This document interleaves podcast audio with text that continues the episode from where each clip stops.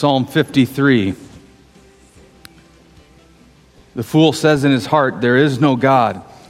They are corrupt, doing abominable iniquity. There is none who does good. God looks down from heaven on the children of man to see if there are any who, are, who understand, who seek after God. They have all fallen away. Together they have become corrupt. There is none who does good, not even one. Have those who work evil no knowledge, who eat up my people as they eat bread and do not call upon God? There they are in great terror where there is no terror. For God scatters the bones of him who encamps against you. You put them to shame, for God has rejected them. Oh, that salvation for Israel would come out of Zion when God restores the fortunes of his people. Let Jacob rejoice, let Israel be glad. Let's pray together. Lord, we uh, thank you for your word today. We ask, God, that you would uh, speak to us. Uh, you would be our teacher, Lord that you would uh, challenge our hearts, that you would convict us of sin, that you would call us and uh, even closer to you this morning, Lord. No matter where we're at in life, God, I ask that you would um, speak to our, our minds and our hearts to change us uh, for our good and for your glory, we pray. And we ask this in, in the name of Jesus. Amen. You may be seated. We're in 1 Samuel uh, chapter 25 this morning. Today we have a story of a fool. We have a story of a man who makes a poor decision because of the fool. And then we have a story of a godly woman. Here's the big idea this morning. Uh, many things can lead us to make bad decisions, but God calls his people to the prudent life. So you see that in your notes? That's at the top there, the big idea. Let's read it all together. Now that you know the blank, let's read it all together. Ready? Many things can lead us to make bad decisions, but God calls this people to the prudent life. Prudent is a word that we don't use much anymore today. Prudent means this it's acting with or showing care and concern for the future acting with, showing care and concern for the future. Many people are so into the day in and the day out grind of life that they don't give any thought to the future. Rather, they are prone to make uh, poor decisions for the here and for the now. Let me give you some examples. First example is um, children.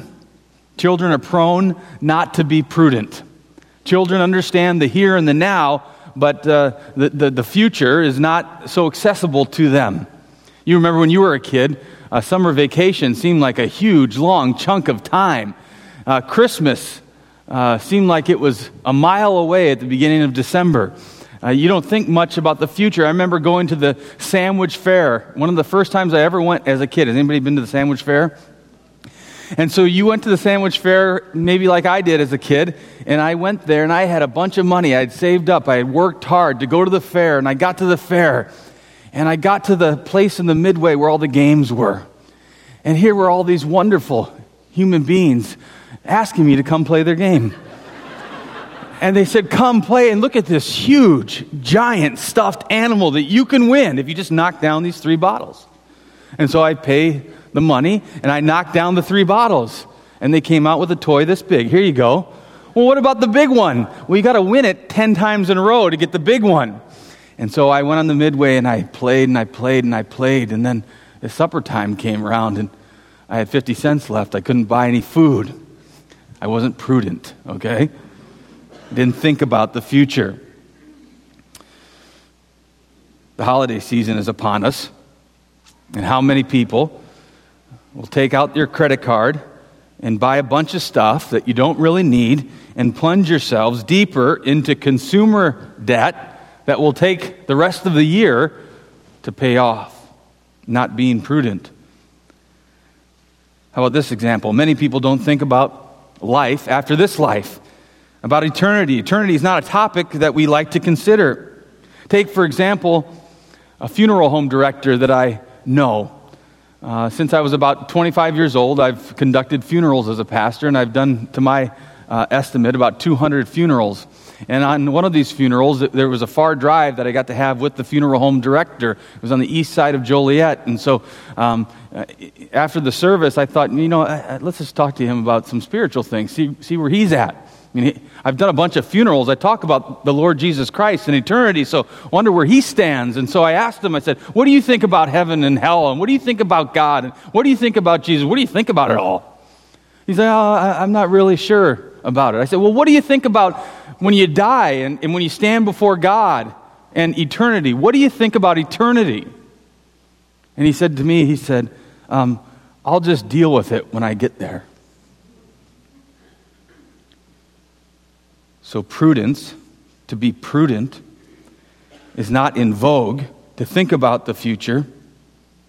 In Luke chapter 12, Jesus tells the story of a man who's a very successful farmer and he has a, uh, some good years. And, and so he tears down his barns. He's got to build bigger barns to store all the stuff that he's got. And he, he builds these bigger barns and he's got them all filled with all of his harvest. And he sits down and he says, Now I can eat, drink, and be merry and he's relaxing, and God interjects in the parable, Luke chapter 12, and he says, You fool, tonight your very soul is required of you. Today we have a story of a fool. We have a story of a man that makes a bad decision because of a fool, and we have a story of a godly woman. And so let's tell the story uh, by looking at the three main characters in the story. 1 Samuel chapter 25. Here we go. 1 Samuel chapter 25. Title of this message is Shattered Decisions. And first, we start out the story with the fool. The fool's name is Nabal. Start at verse 3 of chapter 25. Then David rose and went down to the wilderness of Paran, and there was a man in Maon whose business was in Carmel. The man was very rich. He had 3,000 sheep and 1,000 goats. He was shearing his sheep in Carmel. Now, the name of the man was Nabal, and the name of his wife Abigail. The woman was discerning and beautiful, but the man was harsh and badly behaved. He was a Calebite. David heard in the wilderness that Nabal was shearing his sheep. So David sent ten young men, and David said to the young men, Go up to Carmel, go to Nabal, and greet him in my name. And thus you shall greet him Peace be to you, and peace be to your house, and peace be to all that you have. I hear that you have shearers. Now your shepherds have uh, been with us, and we did them no harm, and they missed nothing all the time that they were in Carmel. Ask your young men, and they will tell you. Therefore, let my young men find favor in your eyes, for we come on a feast day. Please give whatever you have at hand to your servants and to your son David. When David's young men came, they said all this to Nabal in the name of David, and then they waited. And Nabal answered David's servants, Who is David? Who is the son of Jesse? There are many servants these days who are breaking away from their masters. Shall I take my bread and my water and my meat that I have killed for my shearers and give it to men who come from where I do not know? First, this is the, the fool, Nabal. He's a fool. Why? Well, because he's, he scoffs at a reasonable request. This is a reasonable request in the ancient Near East. David and his men, this is a time of fighting among tribes. And the Philistines were fighting against the Israelites. And there's skirmishes all the time. And David's with his 600 men. You remember Saul's put David out. Saul has tried to kill David. We looked at the end of Saul and the end of his life last week, but at this point he's still alive. Samuel has died, and now we see a picture of David over here. He's battling the Philistines. He's out in the wilderness. He's, he's out in the country. And it was a common thing to uh, have some of these warring men that are around and, and they would take care of, or they would not take care of, some of the locals in the area. And so Nabal's a rich man. He's got many servants and many workers and many hired hands. And, and, and so David and his men have been around them this whole time, and they've taken good care of them.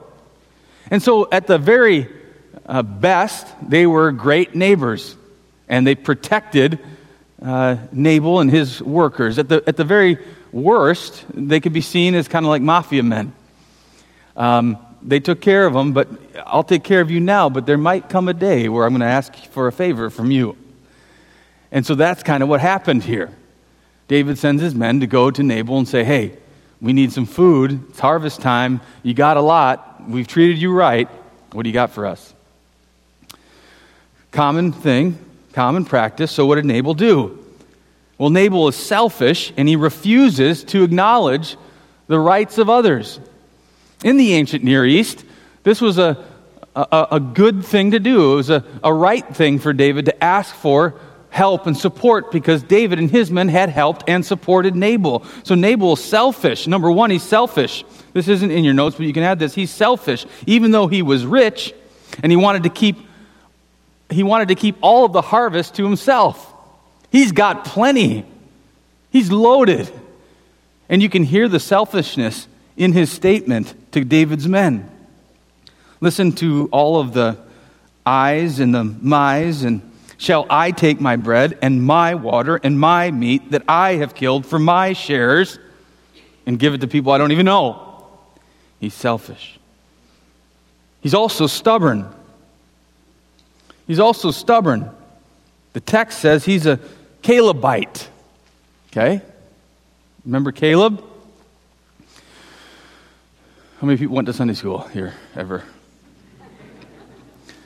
Twelve men went to spy on Canaan, ten were bad, and nobody heard that song. Okay. two were good, okay? The two that were good was uh, Caleb and Joshua, okay? In Numbers chapter 13. They come to the edge of the promised land. Moses is still alive with the nation of Israel. There's the land that they're going to inherit, that they're going to get to. They've been wandering the wilderness for 40 years, the nation of Israel, after they came out of Egypt. Now they're right on the border of the promised land. 12 spies go into the land, see what they can find. What about the people that inhabit the land? 10 of the spies say, These guys are giants, they're beasts, they're Timbadals. We can't conquer them, okay? And um, we better just get out of here. But there's two that stand up and say, We can do it. And Caleb's one of them. Keep your finger in 1 Samuel and go back to Joshua. Joshua chapter 14, because this is, this is cool. God's word's cool. This is good stuff. We had some small group leaders that are over at our house, and um, it was brought up the story of Caleb. So uh, let's just look at it, okay? So remember, Caleb's the one, one of the ones, him and Joshua, that said, We can do it. This is the promised land. We can take the land. And now they're getting ready to settle the land. They've come into the land. Joshua chapter 14, verse 6. Then the people of Judah came to Joshua at Gilgal, and Caleb, the son of Jephunneh, the Kenizzite, said to him, You know what the Lord said to Moses, the man of God, in Kadesh Barnea concerning you and me. I was 40 years old when Moses, the servant of the Lord, sent me from Kadesh Barnea to spy out the land, and I brought him word again as it was in my heart. But my brothers who went up with me made the heart of the people melt. Yet I wholly followed the Lord my God. And Moses swore on that day, saying, Surely the land on which your foot has trodden shall be an inheritance for you and your children forever, because you have wholly followed the Lord my God. And now behold, the Lord has kept me alive, just as he said, these 45 years since the time the Lord spoke this word to Moses, while Israel walked in the wilderness, and now behold, I am this day 85 years old. I am still as strong today as I was in the day that Moses sent me. My strength now is as my strength was then, for war and for going and coming. So now give me this hill country of which the Lord spoke on that day for you heard on that day how Anakim were there with great fortified cities. It may be that the Lord will be with me, and I shall drive them out, just as the Lord said. Caleb, 85 years old, give me some of the land, send me out into the land. Remember what happened? I'm just as strong as I was then. I'll drive out those people. He's a butt kicker, okay? Caleb. Give me that land. And so Joshua does. Now, Nabal, the fool, is a Calebite. He's from the people of Caleb. You got to be pretty stubborn if you're 85 years old and you want to have the fight come to you. right? And so we see that in a bad way for Nabal. I'm not going to give you any of my stuff. You kidding me? So he's selfish, he's stubborn, and then he's stupid. Okay? He's stupid. He rips on David. You heard the language there. Uh, who is this David? Who is this son of Jesse? I heard that many uh, servants uh, have deserted their masters. Nabal, can you be any more stupid? Uh, David took down Goliath. You remember? And now you're saying this stuff? Nabal's a fool. Then our story shifts to the hothead. The hothead is David. Look at verse 12 of 1 Samuel chapter 25. So David's young men turned away and came back and told him all this. And David said to his men, Every man strap on his sword. And every man of them strapped, on his sword. David also strapped on his sword. And about 400 men went up after David, while 200 remained with the baggage. Now, David responds rashly. What did he say? Get your, get your gear, get your sword. He's going down. He responds rashly. David experiences righteous indignation. It was a good request that he had. It was a common request that he had. It was a brotherly thing to do. A Calebite, David, it's the nation of Israel. They're God's people. So David experiences righteous indignation, which degenerates into an unrighteous spirit of retaliation. It's sin, what he's aiming to do. The scriptures say that vengeance is mine, says the Lord. Deuteronomy 32 35. It's also repeated in Romans chapter 12. Vengeance is mine. I will repay, God says, not you. So David experiences this righteous indignation and he's going to make it right himself. He's going to retaliate. He's the hothead. And because of the fool, he is being tempted into sin. The third person in our story is the godly. It's Abigail. The story continues, verse 14. But one of the young men told Abigail, Nabal's wife, Behold, David sent messengers out of the wilderness to greet our master, and he railed at them. Yet the men were very good to us, and we suffered no harm, and we did not miss anything when we were in the fields, as long as we went with them. They were a wall to us, both day and by night, and all the while we were with them, keeping the sheep. Now, therefore, Know this and consider what you should do, for harm is determined against our master and against all his house, and he is such a worthless man that one cannot speak to him. Then Abigail made haste and took 200 loaves and two skins of wine and five sheep already prepared and five seahs of parched grain and a hundred clusters of raisins and 200 cakes of figs and laid them on donkeys. And she said to her young men, Go on before me. Behold, I'll come after you. But she did not tell her husband Nabal. And as she rode on the donkey and came down under the cover of the mountain, behold, David and his men came down toward her, and she met them. Now David said, Surely in vain have I guarded all that this fellow has in the wilderness, so nothing was missed of all that belonged to him, and he has returned to me evil for good. God do so to the enemies of David, and more also, if by morning I leave so much of one male of all who belong to him. When Abigail saw David, she hurried and got down from the donkey and fell before David on her face and bowed to the ground. She fell at his feet and said, On me alone, my Lord, be the guilt. Please let your servant speak in your ears and hear the words of your servant. Let not my Lord regard this worthless fellow, Nabal, for as his name is, so he is. Nabal is his name, and folly is with him. But I, your servant, did not see the young men of my Lord whom you sent. Now then, my Lord, as the Lord lives and as your soul lives, because the Lord has restrained you from blood guilt and from saving with your own hand. Now then, let your enemies and those who seek to do evil to my Lord be as Nabal. And now let this present that your servant has brought to my Lord be given to the young men who follow my Lord.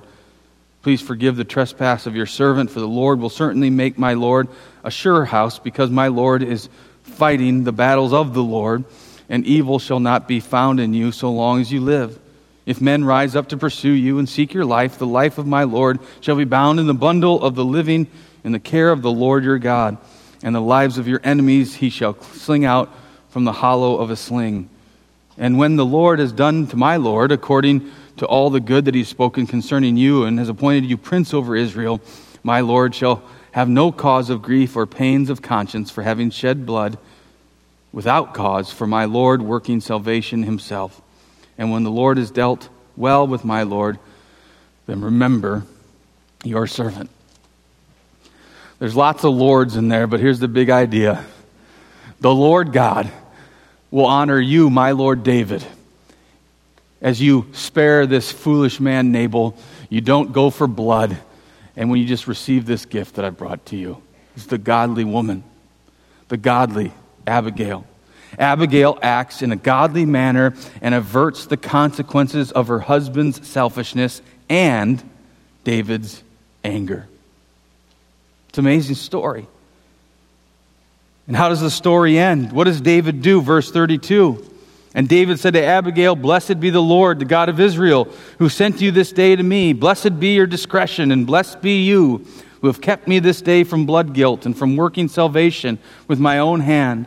For as surely the Lord, the God of Israel, lives, who has restrained me from hurting you, unless you had hurried and come to meet me, truly by morning there had not been left to Nabal so much as one male. Then David received from her hand what she had brought him, and he said to her, Go up in peace to your house. See, I have obeyed your voice, and I have granted your petition. Now you can read the rest of the story. Nabal finds out about all this stuff. He basically has a stroke, and 10 days later, he's dead. And then uh, David ends up marrying Abigail. Shattered decisions. We've been talking about the shattered life. And the shattered life and bad decisions and poor choices and not being prudent doesn't just happen to, to evil people, it doesn't just happen to the King Sauls of the world, it also happens to the godly.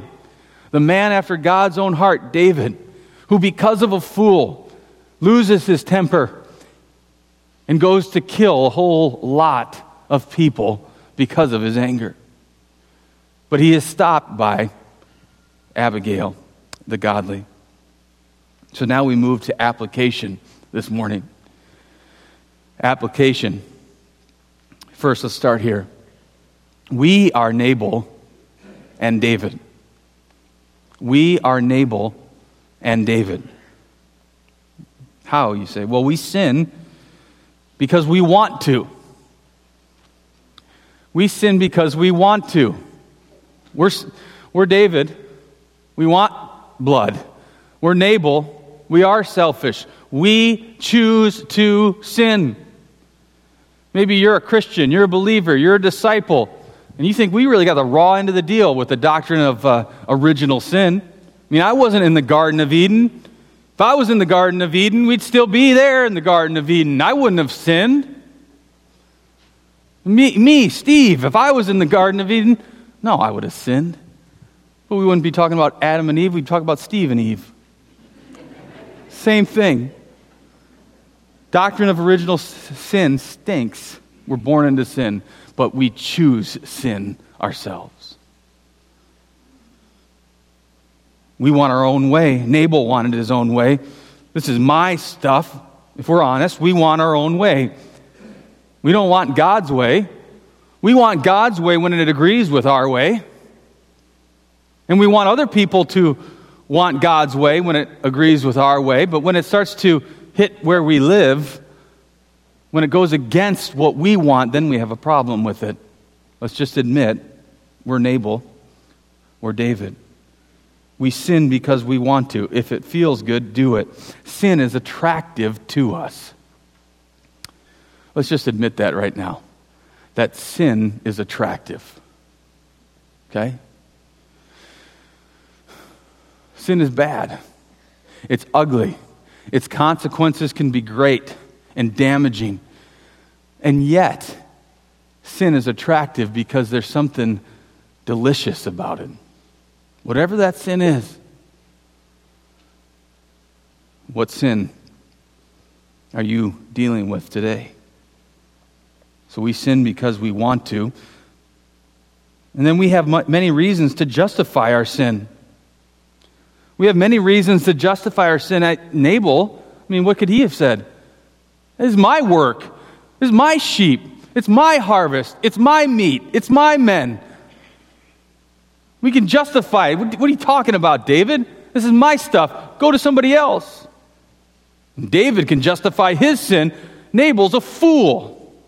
I've protected him. I've taken care of him. I've been around him all these days, and, and he's, he's prospered under my care and keeping, and he talks to me this way. I'll show him. We can justify our sin. We justify it because people do stuff that are wrong, that is wrong to us. Did you see what so and so posted on Facebook? They went to a Bulls game with a group of my friends, and I wasn't invited. And all of the pictures are there to show it. Or I did go to the Bulls game with them, and they posted a picture that I was really looking ugly. They did this to me. They treated me this way. They made me feel this way. They made me be bittered against them. My mom and my dad treated me wrongly. And I want to love them, but I can't. And they don't deserve my love. And I'm not going to give it to them. Matthew chapter 5, Jesus says, You break the commandment of thou shalt not murder when you have anger in your heart toward your brother. When you call your fool, Raka, fool, when you call your brother fool, you murder him. We have reasons to justify our sin. How about this one? Not just because somebody did something to me, but I justify my sin. It's okay. I know it's wrong, but it's okay, really, because it's not as bad as all the other people. It's not as bad as these other sins. I mean, I'm seeing some horrific things that people are doing all around me, and you are telling me that God is concerned about my little petty sins? I mean, of course I'm angry, but I'll get over it. Of course I hate that person, but that's all right. There's always somebody worse, but as we said last week, God doesn't compare you to other people. God compares you to his own holiness and righteousness. Sin is literally missing the mark. The mark is, the center of the target is perfection. It's God and His righteousness and His holiness, and we sin and we miss that mark all the time. But to make us feel better, we just look at other people that are missing the mark more than us, and then we're okay. We're Nabal and David. We sin because we want to, we justify it, and then the end of our sin is death and dissatisfaction. For David, if he would have went through with the sin, it would have been death for Nabal and all of his men, right? But do you think he would have found satisfaction in that? Maybe temporarily, maybe his anger that he's, he's so angry, he would have found some measure of satisfaction for a, a time, but do you really think he would have felt a real satisfaction in his life that he had killed all these people? No. The end of sin is not satisfaction, the end of sin is destruction. The end of our sin is a, is a dissatisfaction. And when you walk the road of sin, which promises so much good deliciousness, at the end of it, you're dissatisfied and you're destroyed. Billy Sunday used to say that uh, most Christians uh, treat sin as a, as, a, um, as a pastry, as a powder puff when we should treat sin as a cobra. The end of it is death and dissatisfaction. We are Nabal and David. Now, here's the application Jesus is the greater Abigail. Jesus is the greater Abigail. In seminary, we talk a lot about um, uh, Jesus is in the Old Testament passages. He's all throughout there. And so when you look at the story of David and Goliath, it's not um, we're David and Goliath are the big problems in life, and we can overcome the problems in life. No, that's not the application. The application is that Jesus is the greater David. Jesus destroys Goliath. Jesus destroys sin. Jesus destroys uh, death and the devil. In that story, if we're really going to be honest, we're one of the, the nation of Israel. We're one of the soldiers cowering in fear. If we really want to be honest, Jesus is the one out in the battlefield. And Jesus here in this story is the greater Abigail. Abigail took upon herself the guilt of her husband. You see that in verse 24. She, fell, she falls at David's feet and she says, On me alone, my Lord, be the guilt. Abigail took upon herself the guilt of her husband. Jesus took upon himself the sin of all who believe. Jesus is the greater Abigail. Isaiah chapter 53. Who has believed what he has heard from us? And to whom has the arm of the Lord been revealed? For he grew up before him like a young plant, and like a root out of dry ground. He had no form or majesty that we should look at him, and no beauty that we should desire him. He was despised and rejected by men, a man of sorrows and acquainted with grief and as one from whom men hide their faces, he was despised, and we esteemed him not. Surely he has borne our griefs and has carried our sorrows, yet we esteemed him stricken, smitten by God, and afflicted. But he was pierced for our transgressions, he was crushed for our iniquities. Upon him was the chastisement that brought us peace, and by his wounds we are healed. All we like sheep have gone astray. We have turned every one to his own way, but the Lord has laid on him the iniquity of us all. Jesus is the greater Abigail. Abigail made things right with David. She gave him all that he needed for his men. She made things right with David. Jesus makes us right with God.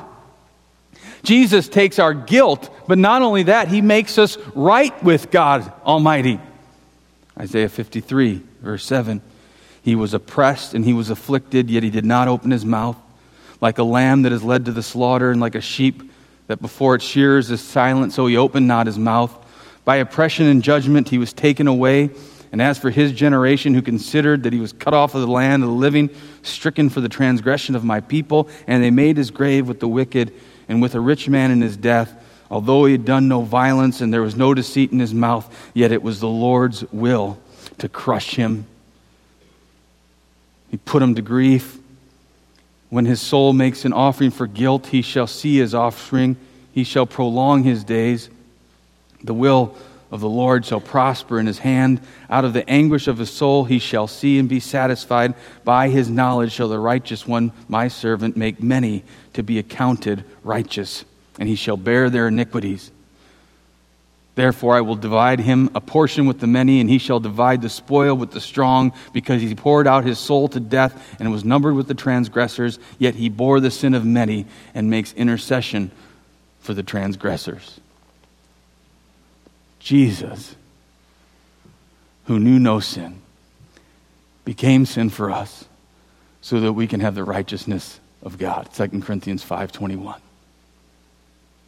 Do you have faith in this Jesus? Are you trusting in him? Are you living for him today? Do you see him on the cross of Calvary bearing your sins, but not only that, giving you his righteousness, godliness, righteousness, holiness for you? who are sinful, who you have a sinful nature and choose to sin, yet Jesus makes you holy and righteous for all eternity.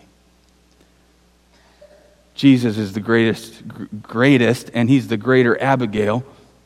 Abigail saved David from destruction. Jesus saves us from eternal destruction.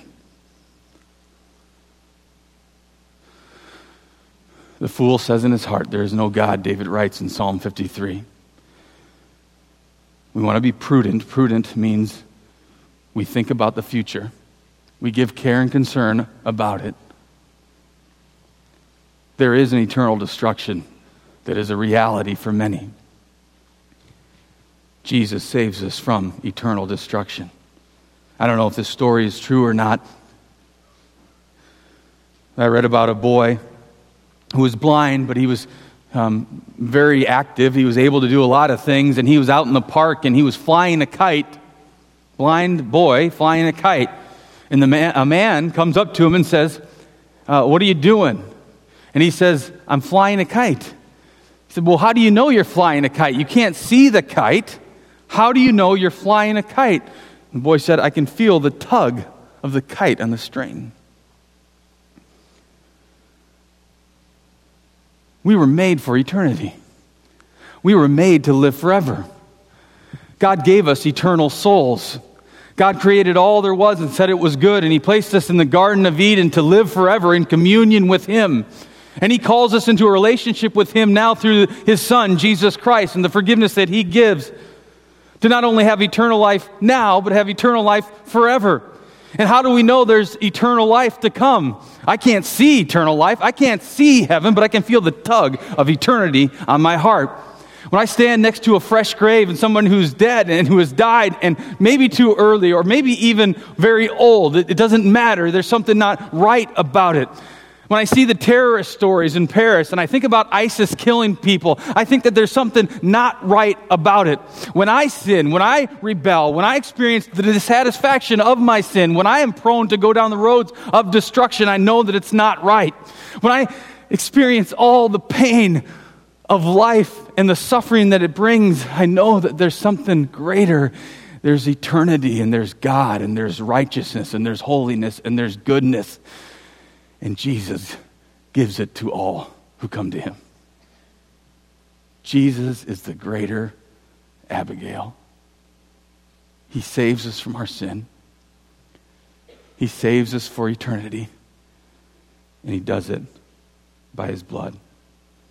We're made for so much more. Don't be a fool. Don't be a hothead.